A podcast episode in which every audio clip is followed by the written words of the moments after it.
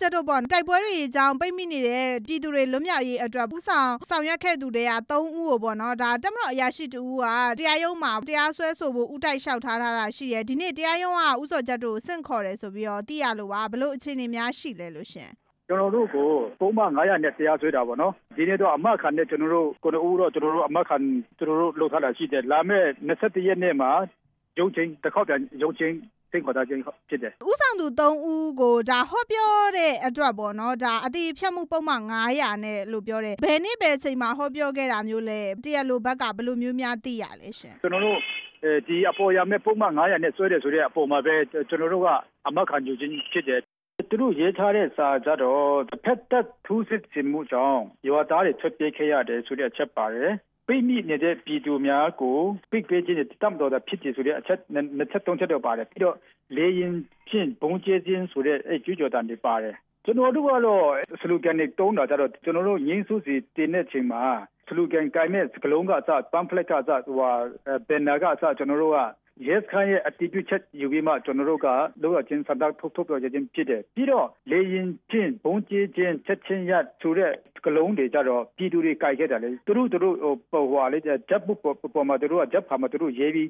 ယူခဲ့တဲ့စာသားတွေဟုတ်တယ်ကျွန်တော်တို့ဥဆောင်ကော်မတီနဲ့ရေးခဲ့ပါဒီဟာတွေကိုအတုံးလုံးပြီးပြောဆိုပါဆိုတဲ့ဥစ္စာတော့မရှိဘူးဒါပြည်သူရဲ့တကယ်ရင်ထဲရှိတဲ့ အဲအတန်နေပေါ့နော်မပြိမိပြည်သူတွေကိုလမ်းကြောင်းဖွင့်ပေးပါဒါတမ်တော်ရှိမှာတာဝန်ရှိတယ်ဆိုတဲ့စကလုံးကကျွန်တော်တို့အတုံးလုံးချက်အဲ့ဒါတော့ပါတယ်ကျွန်တော်တို့ရှင်းနေတဲ့ချိန်မှာလည်းပါတယ်အဲ့ဒါကဘာဖြစ်လို့လဲဆိုတော့ကျွန်တော်တို့အလီရီတော့ကဲတယ်ကေထုတ်တဲ့ချိန်မှာတမ်တော်တာမြစ်တဲ့အတွက်ကြောင့်ဒါကကျွန်တော်တို့ပြောရခြင်းဖြစ်တယ်အခုပေါ့နော်တရားစွဲဆိုတဲ့ဒီတက်မတော်အရာရှိကဘသူဆိုတာမျိုးရောဥစော်ချက်တို့သိရပြီလားဘလို့အခြေအနေရှိလဲအဲဟိုပါပေါ့မြောက်ပိုင်းတိုင်းအဲဒုတိယဗိုလ်မှူးကြီးညိုမင်းဦးမြောက်ပိုင်းတိုင်းစစ်ဌာနချုပ်ပေါ့ဒီမြစ်ကြီးနားမှာဆိုရင်ပေါ့နော်ဥစော်ချက်တို့ဒါဥဆောင်ဟောပြောသူ3ဦးကိုပဲဒီပုံမှန်900နဲ့တရားစွဲဆိုထားတဲ့သဘောမျိုးလားကြံတဲ့ဘသူတွေရောအမှုဖွင့်ထားတဲ့အနေအထားမျိုးတွေရောရှိလားလို့ပါရှင် လောလောဆယ်ဆယ်တော့မရှိသေးဘူးကြကျွန်တော်တို့3ဦးပဲအခုဆိုရင်ပေါ့ဥစော်ချက်တိုက်ပွဲတွေရက်စဲရေးကိစ္စနဲ့ဒီအနီးတစ်ဝိုက်ဖြစ်နေတဲ့မြစ်ကြီးနားတို့ဘာလို့အပြင်ရန်ကုန်တို့မန္တလေးတို့ဆိုရင်လည်းဒါဆန္ဒပြတောင်းဆိုတဲ့သူတွေရှိတယ်ဒီနေ့ဥစော်ချက်တို့ဒီ3ဦးအပါဝင်ပေါ့နော်ဒါတရားစွဲဆိုခံရသူဆို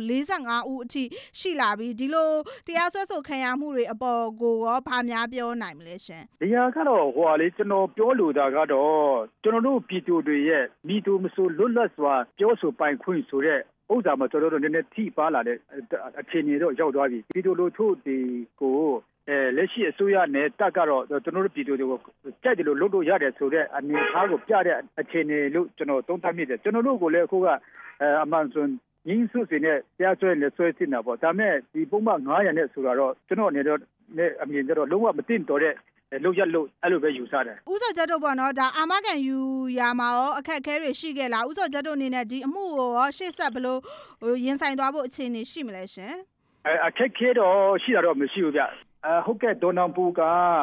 ခုလောလောဆယ်ဆယ်ဟိုလေကူစားတော့တက်ရောက်တယ်ဒါပေမဲ့သူလာတဲ့ချိန်မှာအမခံရမှာပါသူလဲကျွန်တော်တို့ဟိုဟာရမြရဖတ်တွေနဲ့အနေနဲ့ခံပေးတာပေါ့နော်ငါးတင်းနဲ့ညီမျှတဲ့အမခံပေါ့ကျွန်တော်တို့ဒီအတုံးလုံးတွေအခုတွေ့ရပြီဆိုတော့ကျွန်တော်တို့လည်းပြင်ဆင်မှုဘလို့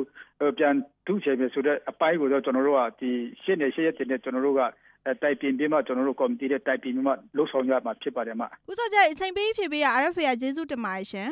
ဟုတ်ကဲ့ဟုတ်ကဲ့ဟုတ်ကဲ့ဟုတ်